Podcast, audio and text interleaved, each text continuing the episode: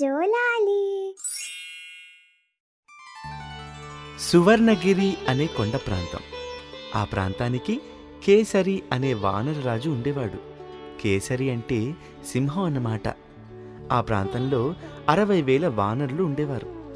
అప్పట్లో వానరులు అనే జాతి ఉండేది.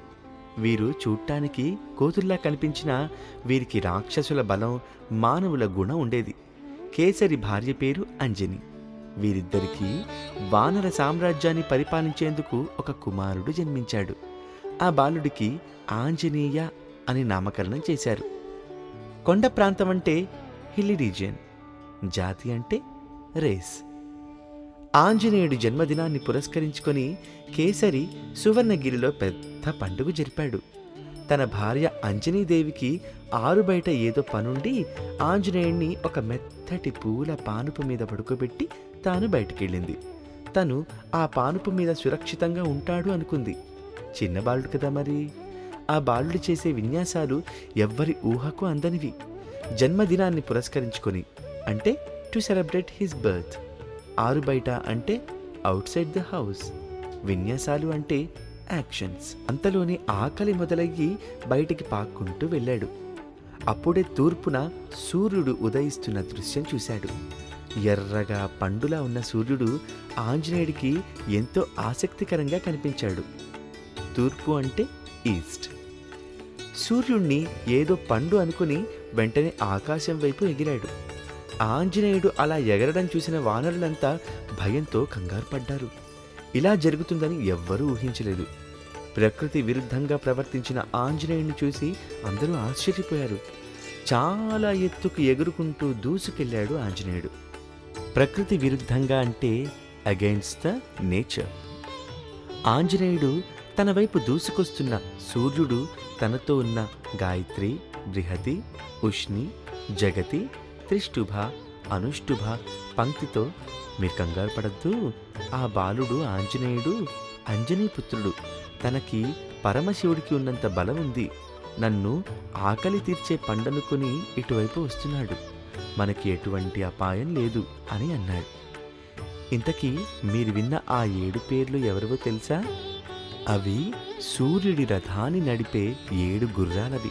కావాలంటే మళ్ళీ వినండి. ఆంజనేయుడి దగ్గరికి రాగానే తన మీదున్న వాత్సల్యంతో సూర్యుడు తన వేడిని తగ్గించాడు. ఆంజనేయుడు సూర్యుడిని మింగేశాడు కానీ ఆ వేడి తట్టుకోలేక సూర్యుడిని వదిలేశాడు మళ్ళీ మింగేశాడు. కానీ సూర్యుడు ఇంకా వేడిగానే ఉండడంతో వదిలేశాడు. మళ్ళీ మళ్ళీ సూర్యుడిని మింగటానికి ప్రయత్నిస్తూ ఆడుకున్నాడు. ఆ రోజు నిజానికి గ్రహణం. గ్రహణం రోజు నవగ్రహాలలో ఒకడైన రాహు సూర్యుని మింగటం సహజం. అలా చేయడానికి సూర్యుడి దగ్గరికి వచ్చినప్పుడు ఆంజనేయుడు రాహును చూసి గట్టిగా అరిచాడు. ఆంజనేయుడు సూర్యుని మింగటానికి ప్రయత్నిస్తున్న దృశ్యాన్ని చూసి అసలే ఆశ్చర్యపోయిన రాహు అతని అరుపు విని భయంతో వెనక్కు తిరిగి పారిపోయాడు. గ్రహణం అంటే ఎక్లిప్స్. నవగ్రహాలంటే నైన్ సెలెస్టియల్ బాడీస్. సహజం అంటే న్యాచురల్. రాహు వెంటనే ఇంద్రలోకపు అధిపతి అయిన ఇంద్రుడి ఆస్థానానికి ఫిర్యాదు చేయడానికి వెళ్ళాడు. ఆ సమయంలో ఇంద్రుడు ఆటపాటల గాన సందడిలో నిమగ్నమై ఉన్నాడు. నువ్వు ఈ సందడిలో నిమగ్నమై ఉన్నావా? అసలు బయట ఏం జరుగుతోందో నీకు తెలుసా అని రాహు గట్టిగా ఇంద్రుడిపై అరిచాడు. ఏమైంది అని ఇంద్రుడు అడిగాడు. ఇంద్రలోకపు అధిపతి అంటే కింగ్ ఆఫ్ ఇంద్రాస్ వరల్డ్. ఆస్థానం అంటే కోర్ట్. ఫిర్యాదంటే కంప్లైంట్. నిమగ్నం అంటే టు బి ఇన్ డెప్త్. లెక్క ప్రకారం ఈరోజు నేను సూర్యుని మింగాలి. కానీ ఆశ్చర్యార్థకం. ఒక బాలుడు సూర్యుని మింగటం నేను గమనించాను.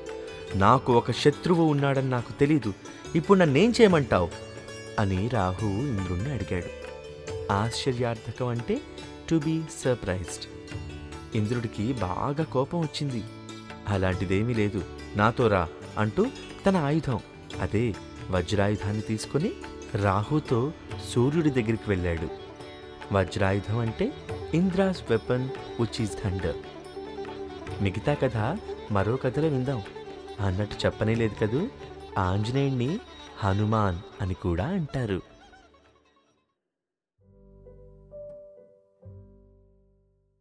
For more stories, download Joe Lally app on Android Phone Play Store or iPhone App Store.